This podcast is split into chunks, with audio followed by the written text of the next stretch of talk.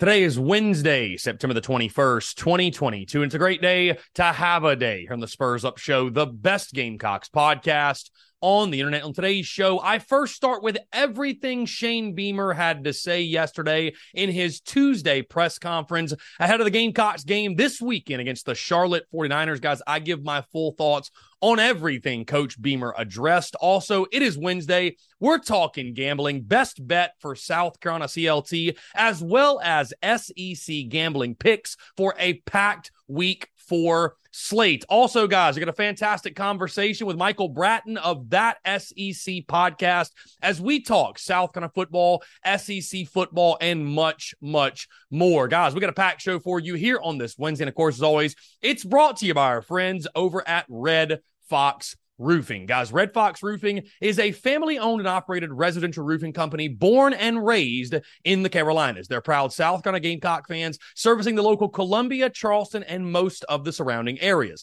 They offer free inspections for storm damage, free same day estimates for full roof replacements, and roof certifications for people getting ready to sell their homes. Also, guys, they know how important shingle quality is when it comes to your roof. That's why they use Atlas Shingles, which is the only shingle manufacturer on the market who's partnered with 3 and has a Scotchgard protection on their shingles. They offer a lifetime algae resistant warranty that your roof will never have those ugly black streaks from algae buildup. Now, when it comes to the best possible pricing, they've got you covered there as well. Red Fox Roofing is willing to beat any written estimate and allows financing as well. They service every home as if it was theirs, and their attention to detail and customer service is truly what sets them apart, guys. Simply put, they always leave it better than they found it. Give them a call today at 843 364 3023. That's 843 364 3023 for all of your roofing needs. You can also find them on Facebook at Red Fox Roofing, or if you have any questions, go to their website at redfoxroof.com. That's redfoxroof.com. Be sure to check them out and tell them Chris from the Spurs Up Show sent you. Let's get it.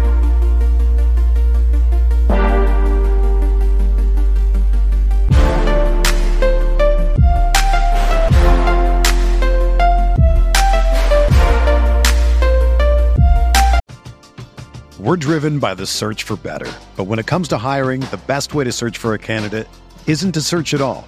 Don't search match with Indeed. Indeed is your matching and hiring platform with over 350 million global monthly visitors, according to Indeed data, and a matching engine that helps you find quality candidates fast. Ditch the busy work. Use Indeed for scheduling, screening, and messaging so you can connect with candidates faster. Leveraging over 140 million qualifications and preferences every day, Indeed's matching engine is constantly learning from your preferences, so the more you use Indeed, the better it gets. Join more than 3.5 million businesses worldwide that use Indeed to hire great talent fast. And listeners of this show will get a $75 sponsored job credit to get your jobs more visibility at Indeed.com slash BlueWire. Just go to Indeed.com slash BlueWire right now and support our show by saying that you heard about Indeed on this podcast. That's Indeed.com slash BlueWire. Terms and conditions apply. Need to hire? You need Indeed.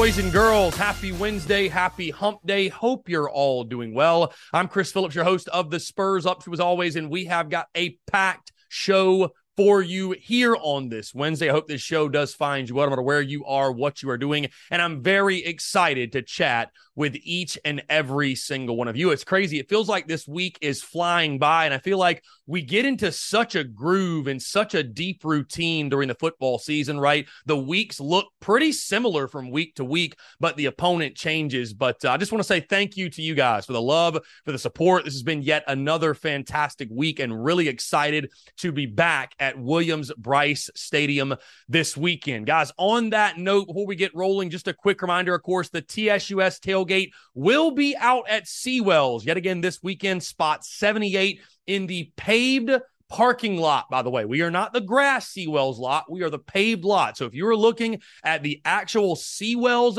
building from the street, right, to the left of the building in the paved lot, that is where we are. You will see the TSUS and the Big Cock Club flags flying, guys. You absolutely cannot miss it. Now, out at that tailgate, I will have towels and koozies for sale, right? The Beamer Ball towels, the Beamer Ball Welcome Home koozies, those will be for sale. Also, courtesy of our friends over at A1 Air Quality Consultants, we will have free koozies still to give away. We've got free swag, free merch. We've got merch for sale. So, again, really excited to be out there with you all yet again. I'm planning on getting out there around two or three, somewhere in between there, probably, of course, kickoff at 730 on Saturday night. But, guys, really excited to take in yet another TSUS tailgate at Seawells, spot 78. We are looking forward to it. Again, guys, all of the details can be found on social media, pinned to the top of all of our social media pages. That being said, guys, let's go ahead and rock and get into it. We're going to talk Shane Beamer's Tuesday presser as we do each and every single week and everything Coach Beamer had to say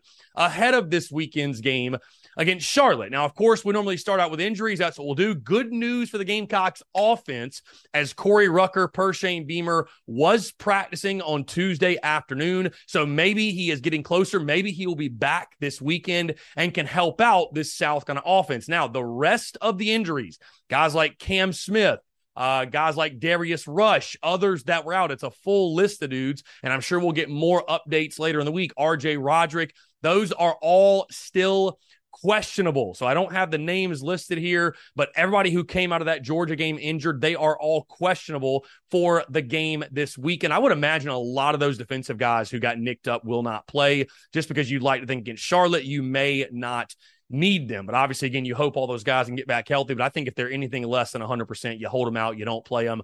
Um, a little bit of a different a different vibe here on this Wednesday, guys, in regards to the Tuesday presser takeaways. Because Shane Beamer certainly on Tuesday did talk about a lot and dive into the offense and the offensive line, right? He praised them, said they played a lot better than people were giving credit for. And nobody was talking about how good they looked and and this, that, whatever. But I have a unique vantage point, obviously, and a unique perspective doing what I do. And, you know, we sit there every single Tuesday on the Daily Crow and I stream Shane Beamer's presser, and I'm able to see the comments, right, as they come in live while his press conference is going on. And I also sometimes see the YouTube comments, and of course, I'm, I'm, I'm tweeting the the quotes from Shane Beamer, right? I'm doing that on the thing on Twitter, whatever, and I see all the replies and everything, and the banter and the chatter. And my biggest takeaway from the Tuesday presser this week is that talk is cheap without wins, in, in the sense of fans don't really care a whole lot what you have to say when you're coming off of a 41 point loss, right? I mean, you can talk about love your brother above all else. You know, we're not that far off. We're getting closer. And that's great, right? Again, of course, guys, I'm 110% behind Shane Beamer. I don't even feel like I have to say that at this point. You guys already know that.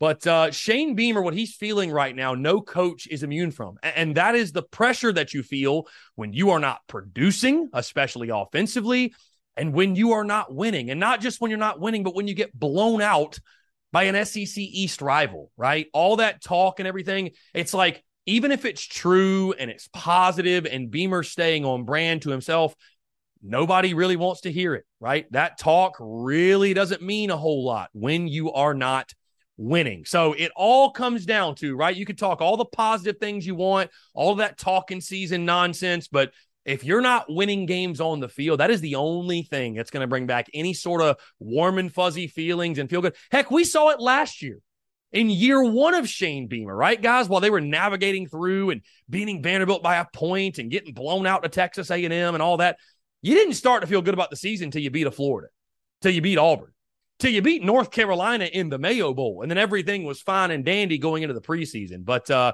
you know, when you're going through this thing, right, the emotional ups and downs, the emotional roller coaster, if you will, and I just noticed that yesterday, man, in Shane Beamer's press conference, that you know he he's saying a lot of great things, and but it's almost like it's almost like you know looking at you guys' reaction, right, the fan reaction when he's saying the things he's saying it almost becomes more annoying to fans when you're not winning, right? Because it's like they want him to come out. You know, you guys want him to come out and fire Marcus Satterfield. You guys want him to come out and throw Marcus Satterfield under the bus. You guys want him to come out and be so brutally honest. And I hear you. I get it, right? But we all know coach speak, coach speak. They're not going to do that. So all that talk and stuff is great. And uh, when you're going into the season opener and, you know, everybody's just hanging on every word. Oh, yeah. I mean, I, rah, rah, rah. I love everything you're saying. Oh, just keep going, keep going. Like we eat it up, right? We eat up the preseason talk. We eat up talking season. We, uh, we eat up the press conferences and the, and the call-in shows and everything Coach Beamer has to say. And that's all great. Again, we all support Coach Beamer. I support Coach Beamer 120%. But it's just, it's interesting to see – you know, from my vantage point to see all the chatter and the banter. And, you know, you can have the greatest program in the world. You can love your brother. You can graduate your players. You can do this. You can do that. But it really means nothing without winning. Without winning, all that other stuff means nothing. And that's the truth. I, don't care who you are. You can try to spin it any way you want. But in this world of college football, that's all it comes down to. So I, I say all that to say that Shane Beamer said a lot of great things yesterday in that Tuesday press conference. But there's nothing really that I look at and see as earth shattering anything. Oh, that, you know, I'm clinging to that as that's going to turn things around. Or that makes me feel a lot better. The only thing that's going to make folks feel better at this point is winning and not just even winning, especially for the next two weeks, but scoring a lot of points in doing so. You, you got to go do it on the field. You can talk all you want during the week. You can you can be as positive as you want. You could say this, you can say that, but at the end of the day, it's what you do on Saturdays. And they've got an opportunity, of course, this weekend, the next weekend to build some confidence to win big. It starts this weekend, of course, against Charlotte, but you just got to go do it because I think fans are getting to a point already, already at a point where it's like, the talk is cheap. We just want to see wins. We just want to see points scored. Show me, don't tell me. That's where I feel like most of y'all are at right now. So, anyways, that's my thoughts on the Tuesday press conference. Guys, would love to hear from you. Am I off base, by the way? I don't think I am. And I don't think that's too harsh at all. I mean, listen, this is college football, man. The pressure is immense. I, I, have I've voiced my feelings on Shane Beamer many times, guys. I'm being patient with Coach Beamer, patient with this program. I think Coach Beamer needs time to build. I, I think any conversations around his job status are, are insane at this point. They're insane. It's it's it's silly, right? But even even the most adamant Beamer supporters, it's like it gets exhausting and it wears on you. Like, coach, let's just go win. To hell with the talk. To hell with this positivity. Let, let's just go win. Let's win. That's the only thing that's going to make me feel better, right? That's how most everybody feels at this point. So, anyways, I'm sure they'll get it turned around. I'm sure they'll get it figured out. But uh, it's just interesting seeing from my vantage point that I feel like you guys and folks are getting a little worn out in regards to the talk because talk is cheap without wins. Guys, let's dive into the gambling side of things. Of course, it is Wednesday. We're talking best bet for South Carolina Charlotte, as well as our SEC gambling picks of the weekend. We will start with the best bet. And uh, I fell to one and two after last week. Three straight weeks we played the under. It went one and two, and we were close. Listen, we were close last week. We were close. I really thought the Gamecocks defense was going to play better, but uh, the over under was at 52. Hey, if you got it at 56, by the way, you won, right? Because the total ended up at 55, but I'm not going to play it that way. I could say, well, you know, the total went up. And now, nah, listen, I took it at 52. I was riding it at 52. I lost my bet. So we sit at one and two on the best bet. Gamecocks in this game against Charlotte, 22 point favorites as it sits right now. The over under, that's what's interesting about this one. The over under has jumped. I think it opened at like 65. It's now at 69 and a half. It was at 68 yesterday. So this total is climbing as we speak. But again, the Gamecocks, three touchdown favorites, uh, the biggest spread of the season in favor of South Carolina. And I look at this game, I can go, I can go ahead and tell you guys, I'm not playing the total. I'll go ahead and spoil it. I'm not playing the total. What's interesting about this ball game, though, right? Coming off of that blowout loss to Georgia, a lot of people are down and out and feeling some type of way and in their emotions, throwing in the towel. Season's over. Fire Satterfield. You know, I see the comments of, man, we'll be lucky to even score 22 points in this game. This team's terrible. Blah, blah, blah, blah, blah. I look at South Carolina right now from the gambling perspective, right? I look at South Carolina kind of like a stock where you want to buy low and sell high, right? And that's how I view the Gamecocks in this ball game. You look at Charlotte, just beat Georgia State, by the way, over the weekend, 42 to 41, who South Carolina really struggled to beat in week one in their season opener. But you look at the statistics for Charlotte, dead last nationally in total defense. They rank near the bottom in points per game given up, like 45 points per game. Listen, guys, I understand the Gamecocks have not looked great. They looked abysmal against Georgia. But Charlotte and Georgia, in regards to the defense, in regards to talent, in regards to their entire football team, they could not be more of polar opposites, right? And I think this is a line that should probably be around 28, 29, 30. I think Charlotte is that bad, but the Gamecocks, I think, are being undersold because everybody's so doom and gloom, down and out. Oh man, you know, we we're just no good. We can't score. I'm not saying South Carolina is going to go out there and score 70 this week. And I know I'm sort of spoiling my prediction with this spread pick. But like I said, buy low, sell high. I love the Gamecocks to cover this 22 point number, guys.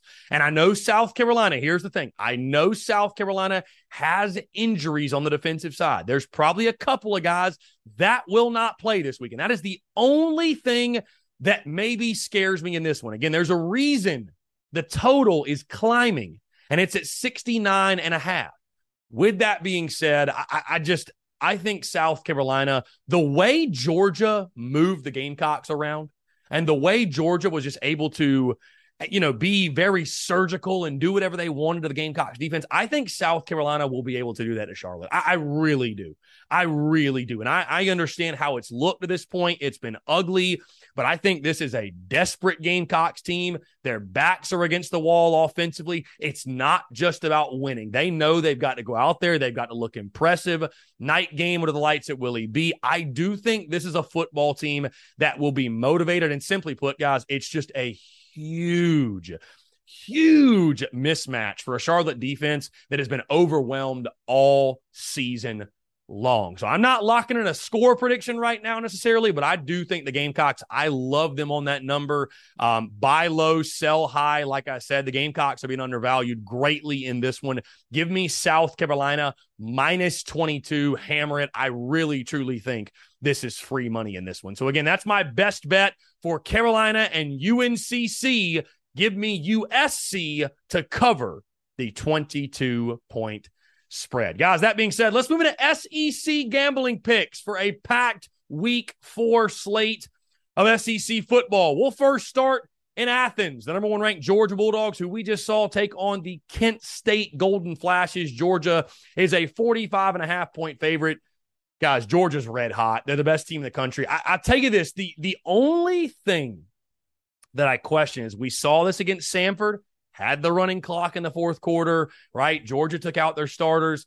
I don't think it'll matter. I think UGA covers 45 and a half. I think they will blow the doors off of Kent State. Give me Georgia. I think they want style points in this one. I think they win big, cover 45 and a half. Let's move to Neyland, where college game day is in Knoxville. Tennessee taking on Florida. The Vols are a 10 and a half point favorite. I do think Tennessee wins this game. I think it's much closer than 10 and a half. Give me the Gators to cover plus 10 and a half, but Tennessee will win outright. We already talked Gamecocks. They will cover the 22 against Charlotte. Let's move to Lexington, Kentucky. The eighth ranked Wildcats taking on Northern Illinois. UK is a 26 and a half point favorite. UK is most definitely going to win this game, and Northern Illinois is a team that just lost to Vandy by double digits. But UK has not been playing good football. That they have not. This is their, I believe, last week. Yeah, last weekend without Chris Rodriguez. Um, I think that run game struggles yet again. We're talking about a run game that averaged 2.9 yards per carry against Youngstown. Kentucky gets the win. It's not some huge flashy W. Northern Illinois will cover that 26 and a half point number. Auburn taking on the Missouri Tigers. Auburn a six and a half point favorite on the plains. Mizzou stinks. I understand Auburn just looked terrible against Penn State. I think they take care of business at home. Give me Bryan Harsin's squad to cover six and a half. Uh, Texas A&M taking on Arkansas at Jerry World. The Aggies are two and a half point favorites, which is just what is this A&M team, right? You lose to App State, you beat Miami on your home field, making Arkansas two and a half point dogs in this one. Very, very interesting. I, am buying into Sam Pittman. I'm I'm drinking the Kool Aid again. A and M a two and a half point favorite. I don't know why. I love the Hogs. Woo Pig Sooie plus two and a half, and take Arkansas on the money line. Alabama taking on Vanderbilt. Poor Vandy got to go to Tuscaloosa. The Crimson Tide are a 40 and a half point favorite. Vandy's had an incredible season to this point, guys. They've already hit their Vegas over under win total. That Cinderella season ends in Tuscaloosa. Bama will easily cover that 40 and a half point spread. I think Bryce Young still kind of wanting to get going. He hasn't looked great at this point. I think it'll get clicking against the Commodores. Let's move to Starkville, Mississippi State taking on Bowling Green. The Bulldogs are a 29 and a half point favorite. I think Mississippi State uh, will use that air raid. They'll score a ton. They'll ride um, or bounce back, I should say, excuse me, that tough loss in Baton Rouge against LSU. I think they cover 29 and a half points all over the field. Ole Miss taking on Tulsa Rebels, 20 and a half point favorite in this one in Oxford. I like Ole Miss. They're going to score. They're going to score a lot. Give me the Rebels minus 20 and a half. And then finally, LSU at Death Valley taking on New Mexico. The Tigers are a 30 and a half point favorite. A little bit of a hangover after that Mississippi State game. I like New Mexico plus 30 and a half. LSU obviously wins. 30 and a half is too much, though. Give me the Lobos plus 30 and a half. So, guys, that's my SEC gambling picks for week four. And by the way, they are brought to you, speaking of gambling, by our friends over at Prize Picks. Go download the Prize Picks app, go to prizepicks.com. When you do, use the promo code TSUS to receive a 100% instant deposit match up to $100. Guys, I've been I've been talking lines, I've been talking totals, we talk future bets. Prop plays is another fantastic way to make money with our friends at Prize Picks. Guys, Prize Picks is the simplest fantasy game on the market focused around prop total entries. Here's how it works. You pick two to five players. You can win up to 10 times on any entry. Prize Picks has no sharks, optimizers, or mass multi-entry guys. It's literally just you against the projection. Prize Picks allows mixed sport entries. So, for example, you can take the over on Spencer Rattler passing yards, parlay with the under on Mahomes, parlay with the over on LeBron. You can do any sport. And of course, we love Prize Picks because college sports. You can play those every single week. And they also have a slick, easy to use mobile app, both on the App Store and Google Play. And they're rated 4.8 stars in the App Store with rave reviews. Guys, again, that's our friends over at Prize Picks. Go download the Prize Picks app, go to prizepicks.com. When you do, use the promo code TSUS to receive a 100% instant deposit match up to $100. Let's break the bookie this college football season. And again, we appreciate our friends over at Prize Picks for their love and support of the Spurs Up Show. Guys, hey, that's going to do it for me. Appreciate you all tuning in. The gambling picks in the books, our best bet in the books, and my full takeaways from everything Shane Beamer had to say on Tuesday. And I'd love to hear your thoughts. Again, am I off base with what I said about his uh his comments? I mean, I don't think so. I think it all comes down to winning, and I think you'll have a great opportunity to do that this weekend, next weekend, and then you'll go into Lexington for a pivotal game against the Kentucky Wildcats. But let us not lose sight that it starts this weekend under the lights at Williams-Brice Stadium, and I cannot wait to see you all out there yet again. Guys, hey, again, that's all from me, but don't go anywhere. We have got a great conversation upcoming talking South Carolina football, SEC football. We brought the best in the business onto the show. Cannot wait for you guys to hear it again. Thank you all so much. Appreciate it. Hey, we'll see you out at Seawells on Saturday. Of course, in the meantime, Daily Crow every single day. Uh, podcast will yet again drop on Friday as we preview and break down and predict this Charlotte game. Going to be a ton of fun. Guys, thank you all so much. Appreciate you all tuning in. Have a fantastic rest of your Wednesday and enjoy this conversation with Michael Bratton of That SEC Podcast. All right, guys, joining us today on the Spurs Up Show. He's a friend of the show. I actually went on his airwaves last week, so really excited to continue the conversation, talking SEC football and, of course, Gamecocks football. Michael Bratton, you guys probably know him better as SEC Mike of that SEC podcast. Mike, what's going on, my friend? I appreciate first you having me on your airwaves last week. The conversation was extremely enjoyable, and obviously, I appreciate you now returning the favor and coming on the show. What's going on? Hey, Chris, thanks for having me. And yeah, we've kind of done a 180, haven't we? I mean, we were not that we were picking South Carolina last weekend, but we were optimistic. Maybe an upset could happen. And now, as uh, Shane Beamer likes to say, it's doom and gloom. Nobody can coach there in Columbia. We're the worst damn team in the SEC. You know, let's look past the fact that we just played by far the best team in the country in, in Arkansas, which I know they, they had a mishap there against Missouri State, but I still think they're they're the biggest threat to Alabama in the West. So, hey, I, I'm not jumping off the ledge, but that's life in the SEC. You drop these games in historic fashion. Everybody sucks. Fire them. Let's move on. But uh, it, it's going to be pretty wild to see how South Carolina rebounds this next couple of weeks. Yeah, Mike, and I, I feel like, you know, I, I can speak for myself. I, I, went into the Georgia game with very realistic expectations. Heck, this is a team I picked to start one and two. But as you know, Mike, you know, when you're picking games, especially for for a fan base in the preseason, and you just put a record on something, you say, Oh, that's okay, you know, whatever. The the emotions aren't there. But when you're going through it on a week in, week out basis, right? You can pick one and two over the summer, like, okay, that makes sense logically. But then when you endure it, right, the emotions are running. And so this team is exactly where I picked them to be through three weeks. But I'm not exactly sure it's looked the way I thought it would. And even Saturday's game, I mean, heck, I picked Georgia to win 41 to 10. Like I thought they were going to, for the most part, dominate the football game but you're down 24 to nothing at halftime. You're down 38 to nothing, 48 to nothing before you ever even score. Let's start first, Mike, with Georgia, right? Because I think you need to give them credit. You've got to tip your cap.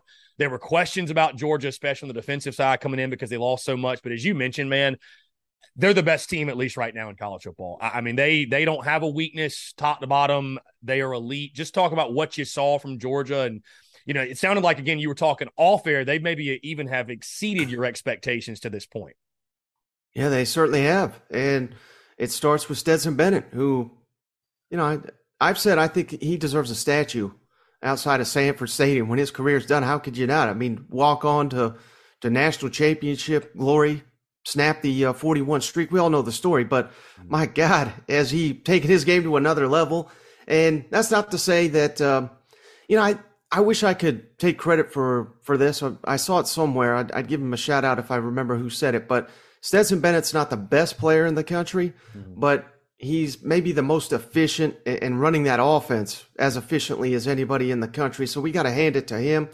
It was just masterful job there, Chris, by Georgia, just coming out, rowdy environment. Credit South Carolina and ESPN Game Day for delaying that kickoff because that 2001, the pregame hype it exceeded expectations. I never even heard of something like that where we delay kickoff so that the nation can see it. And yet it exceeded that. And then about 10 minutes later, it, didn't they better because Georgia, they're like surgeons on the field, just doing whatever the heck they want to the South Carolina defense and just silence that crowd. So, so efficient. Again, the, the most efficient team in the country. I don't know what else you could say. And I'm hearing a lot of blowback. Um, you know, I'm not one of these despite what people think, Chris, I'm not one of these hot takers that that thinks, you know, we got to fire everybody and Marcus Satterfield, why why the hell's he still got a job on Monday? I mean, that does you no good unless you got, you know, a guy infinitely better just seamlessly ready to come in there and take the job. I like to to have the season play out because hell, you're sitting here one and two. What ha- and I'm not saying this is going to happen, but what what happens if you finish 10 and 2? You'd look like a damn fool for saying, hmm. you know, let's run off all these people here after three games. So we'll see how it plays out. But, you know, we're kind of running out of excuses, particularly on the offensive line. I think that's South Carolina's biggest issue. And I know it's very easy to look at Spencer Rattler. He made some poor decisions in that ball game. But if you actually go back and watch it, I mean, he's just getting harassed all day long. The the tackles are abysmal for South Carolina. And I love Marshawn Lloyd. I love the story. I love that he's finally emerged. He's living up to the hype. But you go back and watch that game. I don't know what the hell he's doing. I mean, it's, I mean, surely they coach him to pass pro, but it, it don't look like it. I mean, he's not giving his, his all on pass protection either. So I, I, I don't want to call him out too much because like I said, he's, he's finally living up to that hype. He's, he looks like a great player, but he's got to step up with the offensive line struggling the way it is. I don't care if they had Bryce Young in Columbia right now. I don't think he'd be that effective. And hell, we're seeing Bryce Young struggle at Alabama because they can't protect him either. So I'm not writing off all my uh, offseason hype of Spencer Rattler. I still think he's a good quarterback. Yes, he's made some some tough decisions, but once you get down in a ball game, you know you you got to force it. You got to make it. You got to force the issue because otherwise, you know, if not for those plays, I mean, South Carolina had no shot in the ball game. They they didn't get those done, and they had no shot either uh, anyway. So just a rough, rough outing for South Carolina, and they have got to scheme around this offensive line a lot better than what they're doing right now. Well, Mike, I want to switch it up with you because I think that's where most would expect me to start the conversation. That's what the conversation's been all week, right? Is the offense and Marcus Satterfield. And But why don't we talk about the defense? I mean, we're talking about a defense that's given up 200 yards rushing to Georgia State, 295 to Arkansas, and 208 to Georgia. And again, I, I understand Arkansas and Georgia tip your cap; they're elites, but has only forced also one turnover in three games, zero turnovers in two SEC games. How concerning is that when you look at the Gamecocks? Because again, like you've mentioned, right after the Arkansas game, I saw you saying this is like, well, Marcus Satterfield's not to blame for giving up 300 yards rushing, right? How concerned are you looking at the defensive side for South Carolina? Because that was my big, Mike. I guess that was the thing I was looking for. This was a defense last year that was so opportunistic, really lived and died by the turnover. And when they're coming, it's great. But when they're not, I was concerned how good is this defense really? And you've seen through the first three weeks, I mean, there are some glaring issues, especially if you're having to deal with the injury bug like they were against Georgia. Your overall thoughts on what you've seen on the defensive side from South Carolina? Yeah, I mean, it's been poor. And the fact that, uh, hey, I've been hyping up Arkansas all off season, but the way they played against Missouri State, that does not help South Carolina's case that Arkansas is elite, which I still think they are. But like I said, it doesn't help their case. Uh, you know, they just desperately miss what was his name, Jaylan Foster there yeah, in Jaylan the defensive Foster. backfield. Uh, you know, he was just an incredible turnover machine last season. There's just not that guy, and and you lose a guy like Cam Smith. I mean, where South Carolina's at in their, I, I don't know if you want to call it a rebuild or or whatever, but you know, they just don't have another guy like that on the roster. So when you start to lose guys like that, you lose uh, Strahan, you lose uh, you know, your, your middle linebacker. I mean, it's just these are not losses that South Carolina can sustain against the Georgia Bulldogs. So again, hey, Georgia's efficient as hell. I'm not overreacting to it, but yeah, it is a huge red flag. Now we'll see how they. The next two weeks they should shut these teams down. If they don't shut these teams down, then we got a real problem. Mm-hmm. Uh, and this was kind of the same thing. I, you know, you it's not just South Carolina. You look at all all across the SEC. I was shouting from the mountaintops. I mean, look at A and M against Sam Houston State. Mm-hmm. Their offense was just dreadful, mm-hmm. and those fans didn't want to hear it. We won thirty-one to zero. What the hell are you talking about? Why are you upset uh, that that A and M's not moving the ball well against Sam Houston? And then, of course, we knew what happened the next week. They lost to Appalachian. So I'm not sitting here saying that South Carolina is going to lose their next two games, but these are the games you got to get that corrected because the SEC schedule is not the time to, to fix these issues. Yeah, the SEC is certainly not the time to find yourself. That is a fact. you saw that on Saturday, right? Um, going back to the offensive side, of course, Mike, that's that's what folks do want to focus on, talk about, and it, it all starts with, like you mentioned, the line of scrimmage. And that is why I think you're seeing Shane Beamer and company recruit it as hard as they are, because most folks do want to pin it on Marcus Satterfield. And, and, I'm certainly, by the way, I want to go on record. Like I'm not some Marcus Satterfield stan where I'm singing his praises. He can do no wrong. It's it's none of his blame because there were some very questionable third down calls in that game and just some decisions in regards to the creativity or lack thereof.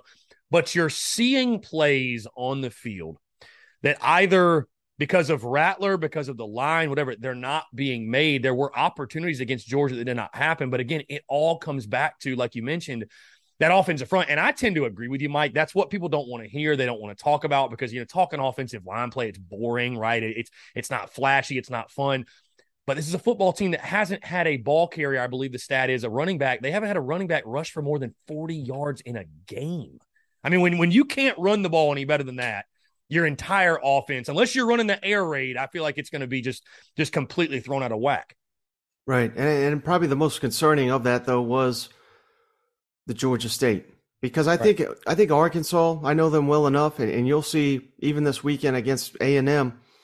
Even though A and M's not that good on offense, they're going to try to attack Arkansas through the air because they got real issues in that secondary. So that game plan made made a hell of a lot of sense. Spencer Rattler and these receivers, and we saw there was many plays to be made against that Arkansas secondary. Georgia, you know, maybe maybe you commit more to the run. Obviously, what you tried didn't work because you couldn't pass pro. But yeah, so I, I, don't know if I'm reading too much into that. But like I said, that Georgia State is that those are a huge, huge red flag. And at some point, Chris, I mean, you got a veteran offensive line. They're all back, and this is, you know, they're not world beaters. I understand that, but these are not garbage two stars that they they got on their roster either. So this is two years of this, and at some point, you know, someone's got to be held accountable. You got to coach up this offensive line a little bit better than what we've seen. Um, and, and, it's time for them to take over because that was the talk in the preseason. Um, you know, I talked to Jovaughn Gwyn. They they seemed like they were fired up for the season. It was turning around. Shane Beamer, same thing, but yet it, it's it's the same old results that we don't want to be seeing. And I don't know if you if you can't scheme around that, you're not going to go to a bowl game. I don't think there's any question of that. Uh, Spencer Rattler, you know, people are are maybe disappointed with him. Good luck winning ball games if, if he gets hurt, and I hope that doesn't happen. But that's that's what's going to happen if they don't get any better protecting him. Yeah, two touchdowns, five interceptions. That's the stat line for Rattler to this point. Um, you know, you kind of led me, Mike, into my next question, just your overall thoughts on his play, because I feel like every week I'm getting asked the same question of, you know, do you feel like he's lived up to the hype? Do you feel like he's lived up to the expectations? And I guess that kind of depends on what your level of hype and expectations were for him in the preseason. Um, he hasn't played as well as I would have liked to have seen, obviously, but neither has any part of the offense. So when you look at him, I mean, I'm I'm still the same as you, Mike. I mean, I I joke with people, but it's serious. I wouldn't rock his name on my merchandise, and I wouldn't rock it openly out there if I didn't believe that he could be a really really good player for us. Um, your thoughts on him, though, his play thus far. And again, I feel like you and I are kind of similar in the sense that I, I certainly far from giving up on Spencer Rattler. I still think, and, and this team's best opportunity to turn it around and have success is with him under center. Oh yeah, I mean, it's ridiculous to suggest otherwise. I mean, he's he's about all you got right now, and yeah, he's been inconsistent. He's not quite lived up to the hype. But again, Bryce Young wouldn't be doing too well. He's not doing too well with a struggling offensive line. So again, eh, you know, you can't blame it all on the offensive line because there's some really bad decisions by Spencer Rattler.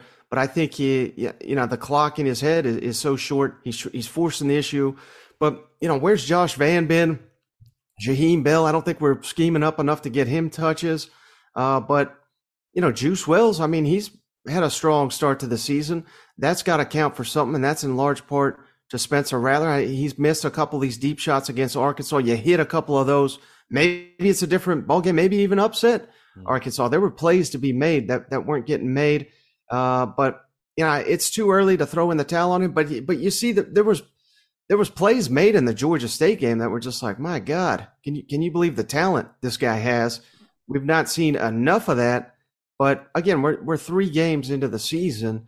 Uh, I think you're going to see a lot. Uh, you know, you know this. This was my favorite thing about Spencer Rattler. This this is going to sound crazy. This is going to sound like I'm sucking up to him real bad. But what people don't know, everybody knows he he lost his job at Oklahoma to to Caleb Williams. What people don't know, because I don't think they actually go back and watch the games, he got benched another time at Oklahoma, and he responded by playing the best football he's ever played in his life. So this is a guy that knows how to deal with tough situations. He knows how to, you know, a lot of these quarterbacks, they come in with all this hype and they get benched. They're just never the same again. He has bounced back. He's got, he knows what adversity is like and he, and he has met that and he's faced a lot of adversity in his short uh, college career. So I don't, I don't think these, this, you know, this rough patch is going to, to really rock him or anything.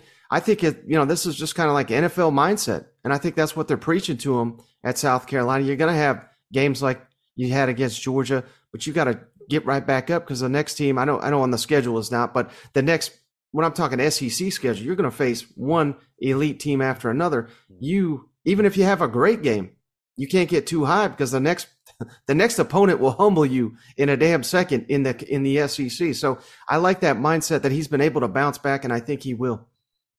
Mike, you bring up that SEC schedule, and, and, certainly I'm not, you know, trying to look ahead past the next two weeks because I, I agree with you. They're great opportunities, and South Carolina has to take advantage of them. Beating down Charlotte and SC State, like you mentioned, those are games you have to go out and dominate your opponent. And if you don't, we got a whole other set of issues. But the, the beautiful thing is, from our perspective, right, we, we don't have to have the athlete take or the coach's take of like, you know, we're locked in this week. We can look ahead, we can project, we can forecast, whatever. And so when you get back into SEC play, and I, I, I where did you have Carolina in the preseason? Do you have six and six, seven and five? Were you somewhere in that that range for predictions or? Yeah, I, well, I, to be honest with you, Chris, I don't really do record predictions, but okay. I, I, I do obviously the media the win ballot. totals. Um, no, well, even that I don't. I we throw it out there, but I don't really make okay. official okay. predictions. So what I did, I had them fourth in the SEC East, ahead of Kentucky in my media ballot. Um, I'm just not a big record guy. I mean, yeah, I mean six to six to eight is inaccurate yeah. of where I kind of had them.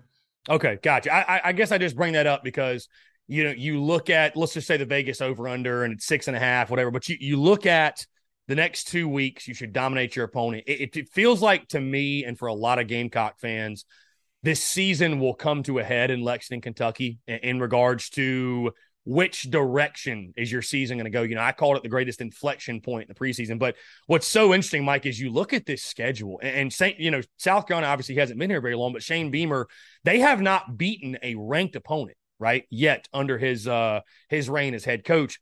You're probably gonna have to do that to get to six, definitely seven wins because you look at the schedule. Kentucky, at least right now, Kentucky, Texas A&M, Florida, Tennessee, obviously Clemson, like those teams are all ranked. You know what I mean? The only ones that aren't Mizzou and Vandy, which you know you need to win those games, obviously. But uh, you know, you look down the stretch. I, I really do feel like in a couple of weeks, Mike, and I know Kentucky will be favored, and, and maybe people think I'm crazy. And obviously, you told me off air the Kentucky folks are having some fun with my comments, and they certainly will continue to do so if their success over Carolina continues. But uh, you know, that is one that I think is so pivotal for this season. If the Gamecocks are going to, let's say, just hit the over win total and overachieve, if you will, the preseason expectations. Yeah, and you know, you completely overlooked Tennessee. I, I know you, re- you they are. I didn't mention Tennessee. I know they're ranked. I, they're I ranked, I but I was okay. I was just going to say they're they'll be top five by the time um, they play South Carolina there in November. But yeah, I mean that Kentucky game looms large. Here's the deal. I mean you got all the. I think South Carolina's got big potential to beat them. Mm-hmm. But but hell, we, we say this every year, and they don't get it done against Kentucky. Yeah. So I mean, it's it's very very difficult, and that's a big reason why I had them over Kentucky in my SEC East ballot. I thought they would probably beat them, but it's kind of like this weekend coming up, Tennessee, Florida. You know, until you see it, it's kind of hard to believe it. Mm. But they, all the pieces are there, and I know it. You know, again, Kentucky people think I hate them because I, I, just give my honest opinion. And if you go back and watch, heck, they played Youngstown State last weekend. Now, now they blanked them. I think it was thirty-one to zero. So you, you can't really pick apart the overall performance, but the rushing is just not there. Mm-hmm. 2.9 yards per carry on this is Youngstown. I don't I couldn't name one player on there. They don't have one SEC player. They allowed four sacks. They when they're getting down to the goal the goal line, Kentucky, they're on the two yard line. They can't run the ball. They can't run it in. It's like the steel curtain of Youngstown. They have to throw the ball. Will Levis had a two yard touchdown pass. He had a three yard touchdown pass and another one he got intercepted. Same deal because they just, they physically cannot run it in on Youngstown. Now, Chris Rodriguez, we know he's suspended.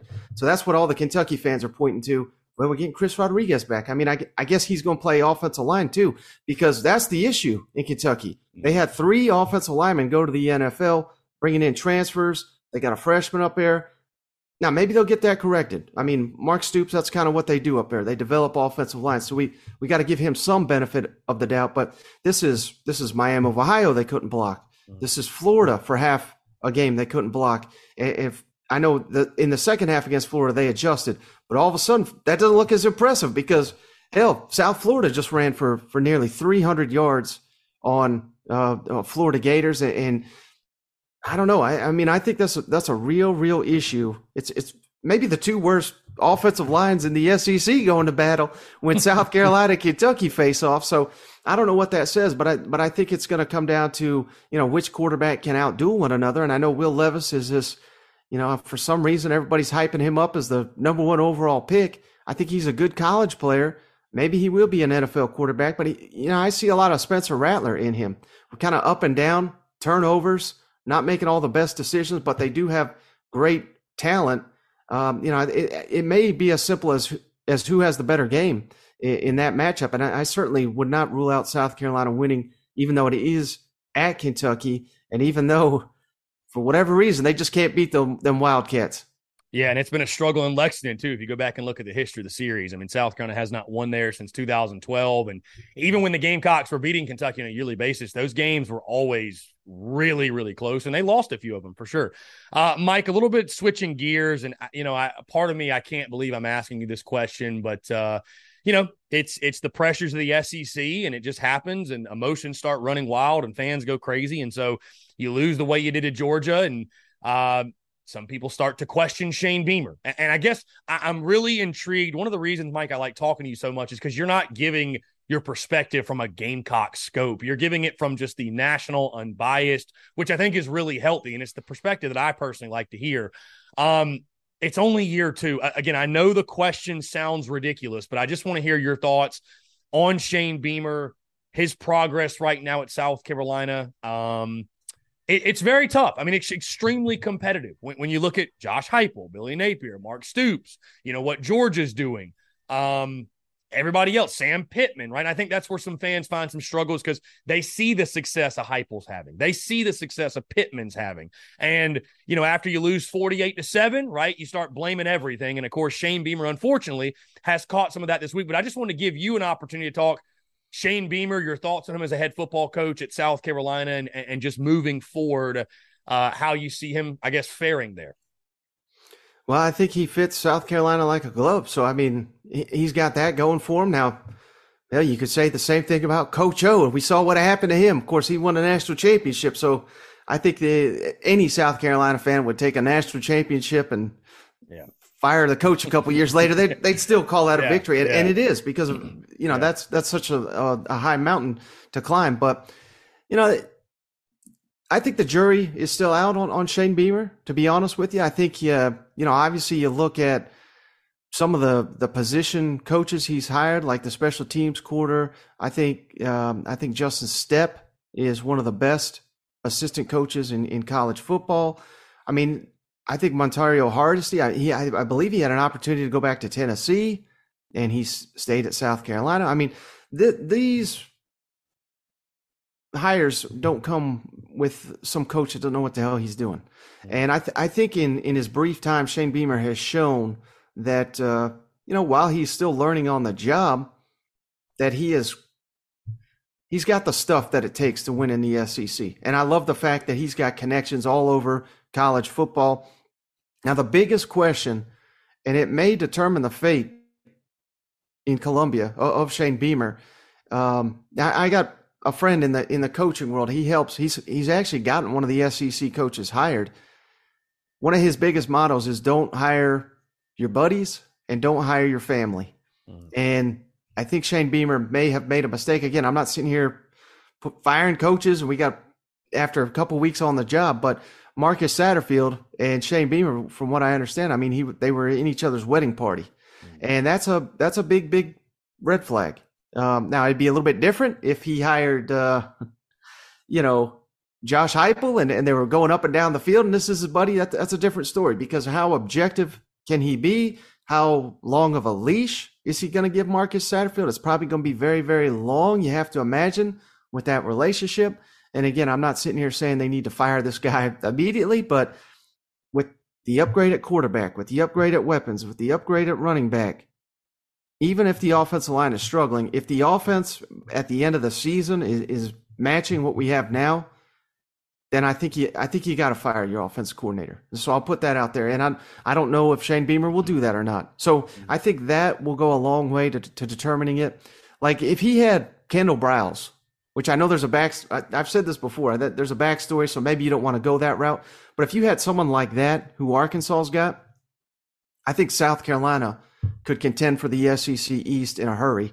Um, but th- that remains a big, big question. But I love the I love the way he's recruiting, and yeah, I mean he's got to he's got to win some ranked games, no doubt. But I don't think it's a heck. We're not even a season and a half into uh, his tenure here, so I'm not quite judging him on that, but I think what what he really needs to do is, you know, I don't know how far of a slide Clemson has really taken. I think they're massively overrated, but they don't seem to be as good, and they keep missing on these quarterbacks. In, at least from what I've seen, you got to beat them. You, you know, you got to flip that one, and you don't have to beat them every year. You don't have to beat them six, five, six, seven years in a row like Spurrier did, but you got to make that a more competitive ball game. And I think at Williams-Brice Stadium, you got to beat Clemson more often than you lose to them. And if he can't do that, then yeah, they're going to have to make a change there. Yeah. Mike, I appreciate you taking the time, and it's always a pleasure. Last thing before I get you out of here, really quickly, who right now is the third best team in the SEC? I'd say Arkansas still, even uh, despite the the issues there against uh, Missouri State, and I'll tell you why, Chris. I mean, I think in college football, one of the most important things you can do run the ball when the defense knows you're going to run it. Because every team comes into these situations. Can you get that done? I don't have tennis faith in Tennessee to do it. Sure as hell don't have faith in A and M to do it right now.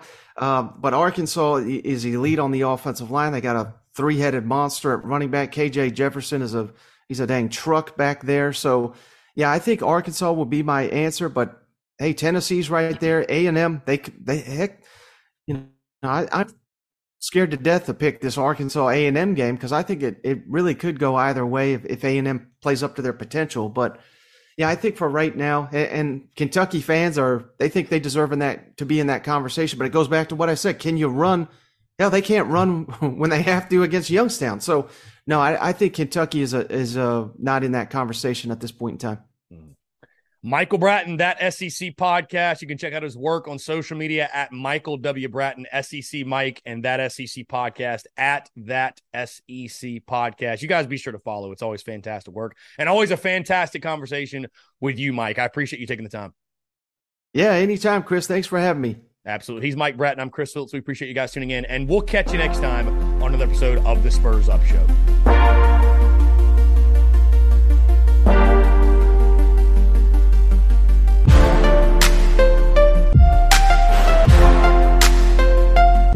Sick of being upsold at gyms? My guy, you're currently a base member. For $90 more, I can upgrade you to our Shred membership. For 130 more, you'll be a Swole member. And for just $300 more, you'll reach Sweat Platinum. At Planet Fitness, you'll get energy without the upsell. Never pushy, always free fitness training and equipment for every workout. It's fitness that fits your budget. Join Planet Fitness for just $1 down and $10 a month. Cancel anytime. Deal ends Friday, May 10th. See Home Club for details you